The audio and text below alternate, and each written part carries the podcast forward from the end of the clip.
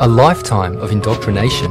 So busy fighting with each other that we never look up and realize we're getting fucked. We're the only one in the universe that has free will. We are born free and we will stay free. What's up, guys? Welcome back to Free Will. This is Toni Scardino.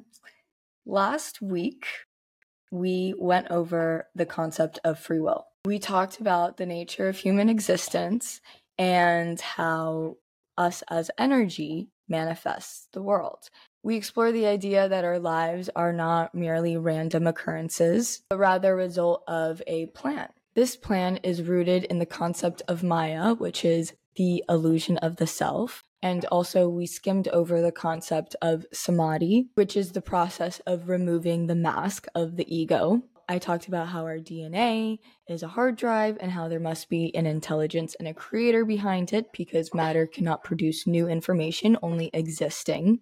And we talked about the relationship between that with evolution. And I went over the law of three, which holds that energy has a positive, negative, and a neutral, along with how I am symbolized by the cross, serves as a manifestation in the present moment thus providing a basis for free will. So, this week, I want to dive a little bit more deeper into that concept that I talked about, samadhi. So, going off of what I said that this was a plan to come here, when you come here, you clearly forget that you made the plan. This is one of the biggest tests and the purpose of coming onto Earth because on Earth, we come here and we forget who we are. It is Maya, the illusion of the self. Then last week we went into how we have these conditioned techniques where we are shaped by our society and culture. And then we have the ego construct. And again from last week, samadhi is when you don't believe that you are the mask, which is the ego, meaning Maya. And samadhi is awakening from the dream state of your character in the play of life. So we come to Earth, and it's this movie, and you're this character in this movie, and you planned it, you have a role, and Samadhi is realizing that you are not that character. You are not a part of the ego. There is a separation. Let's go into it. We're going to talk about the allegory of Plato's cave to explain this further. Mm-hmm. Plato, a well known philosopher, wrote the allegory of Plato's cave in book seven of the Republic. Remember, Plato is Socrates' student. Socrates was basically exiled and sentenced to death for having different beliefs and for his teachings. And Plato's cave has been a major piece of work ever since. To quote Plato, he said, Life is like being chained up in a cave forced to watch shadows flitting across a stone wall. So, story of Plato's cave, we're going to skim by it. It was a story, an allegory, so this is a story where prisoners were chained up, forced to look at a stone wall. There was a fire behind them, and the flame was allowing for the prisoners to be able to see shadows of various objects, people, animals, etc. One prisoner was freed randomly, and at first the sun hurt his eyes. And he couldn't believe that the objects outside were real because he was so used to only seeing shadows. Gradually, over time, his eyes were adjusting and he was able to see reflections. Then finally, even though he was told not to, he was able to look at the sun, which is the ultimate source of light. The prisoner then returns to share all of his knowledge to the other prisoners, and suddenly he was no longer used to the darkness and had a hard time seeing the shadows on the wall. But the other prisoners think that the journey made the freed prisoner dumb, and then they violently resist any attempt to be freed. So, this is what Plato then explained to say that this is what it's like being a philosopher trying to educate the public. And of course, like I said prior, Socrates, he was killed for doing so. Real quick, the symbolism in this story, of course, Prisoners chained, forced to look at a wall. So, what are the chains? We talk about the matrix, are conditioned societal and cultural and environmental impacts that create the ego. When the prisoner is freed, the sun hurts his eyes. That is because when you have a new idea that counters everything that you've previously known, people have a hard time getting accustomed to that new information and to being open to the new light. So you need to gradually come into it. That's why he was able to then see reflections, and then the sun was the ultimate source of light. What have I talked about in almost every episode? The sun is the ultimate source of energy. We are energy. The sun feeds us and lets us generate energy to manifest. Okay, the prisoner comes back, and everyone thinks he's dumb and resist. They violently resist that's super symbolic. I think we've all seen how when you try to tell someone something that's of new information, they get defensive. That's because most people are not just comfortable with being ignorant, but they're hostile to anybody that points it out. The symbolism of Plato's cave is you have the free will to choose. Do you want to see the light or the shadows? So the prisoners, even though they kept being told about the light, they never escaped. That represents humanity today. People are unwilling to leave what is familiar. They're unwilling to be open to new knowledge that is unfamiliar. And the question is, are you willing to leave the cave? Are you willing to leave all that you have known to find the truth of who you are? So when you're so used to the darkness, you must gradually come to the light. What's the cave? What do you mean where prisoners were chained up? The prison is an illusion. The matrix is the machine that controls you. But what we have to understand is the machine controlling you is you. So adding into how we are the creators. We have all of these little bosses in our mind, right? All with endless desires. One little boss desires food, one desires intimacy, one desires clothes, one desires money. But you will never be satisfied because no matter how much you get, you will always have these little bosses desiring things. The path to freedom is not self improvement, is not satisfying the agenda, although those are great things to do, why we're here and how we're going to feed information, have this character role in this play. But the path to freedom is dropping the self's agenda altogether. So realizing what your ego is and having that separation. Why do you want to do this? Because we spend our lives decorating our prisons going back to what I said, the prison is an illusion. So in this game of life, you're in this prison, you're controlled by these circumstances, you have this ego, you have these desires, these little bosses telling you this is what you want, this is what you want, this is how you want to look like, this is what you want to portray to the world, this, this, that, that. But samadhi is realizing that. It is realizing that that prison, the matrix, is an illusion and that you're controlling it all. If you are identified with the illusory self, you are asleep.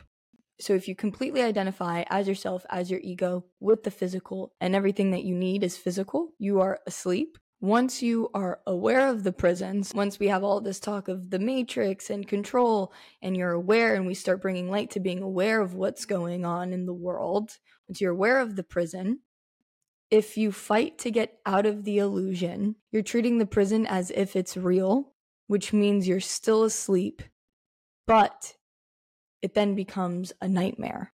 Samadhi is awakening from the egoic construct and getting rid of the identification.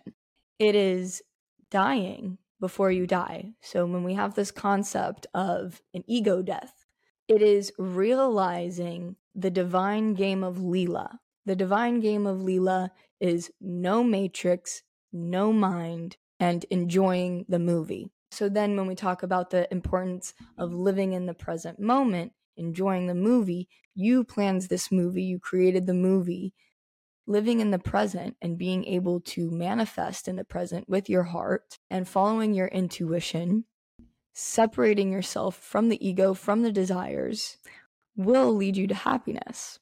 That's why they say dying before you die. So, in an easier way to understand, when I came to this knowledge and this information, the way it helped me was because there was a point in my life where I was super invested in what was going on in the world and super invested in politics and waking up every day and looking at news articles and being so invested in all of the evil that was going on in the world. And basically, I was in that second stage of I was aware of the prison and I was fighting to get out of it. And it became a nightmare.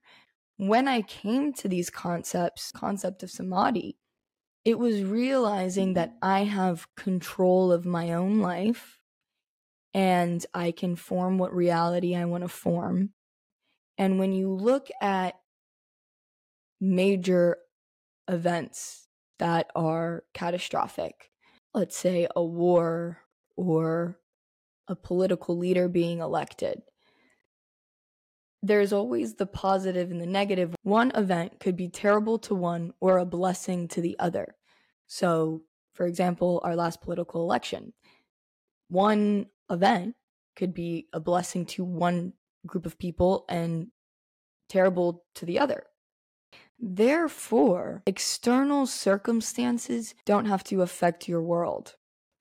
Because if with anything that ever happens, we talk about energy, there's always a positive, a negative, and a neutral. So with anything that happens, even though you view it as negative, there's always a positive and a neutral. So when you exclude those external circumstances and you release the identification of being in groups, of being in separation, talked about how energy creates polarity in order to unify, we need to separate.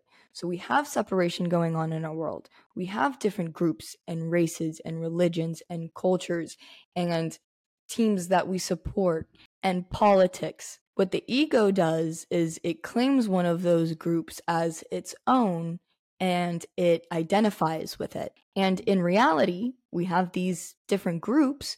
So then that means people think different. So the egoic minds, everyone's individual consciousness that identifies with these individual egoic minds, they're going to think different and we're going to have separation. This is the process of energy. Our consciousnesses are in different dimensions occupying the same world. You don't fight for peace or try to conquer nature. You simply recognize the truth of it. And this is what's going to help stimulate your own reality positive and negative. In our world, we have never before have had access to so much knowledge. Think about it. We've never had access to so much knowledge. It's incredible the things we can do and learn. That's the positive. The negative is we've never been so limited and ignorant of who we are and how to live. We don't understand the mechanism in which we create suffering. So we have the positive and the negative, and with that, we can create balance in order to learn and pass this test on earth. Last example I'm going to go over to explain samadhi, which by the way, samadhi is also another video, three hours packed in. Shout out to that. And that is Descartes. Descartes is I think, therefore I am. We have talked about this on free will with one of my guests. I think, therefore I am. But there was an error in Descartes' philosophy, like the error similar to humanity, and that was equating the fundamental being with thinking. I talked about how we are the observer of our thoughts. We're not our thoughts. We're the observer of our movie. Descartes says one must doubt everything. Likewise, Buddha said, one must doubt all teachings, traditions, etc. Both of them were correct in having skepticism and having doubt.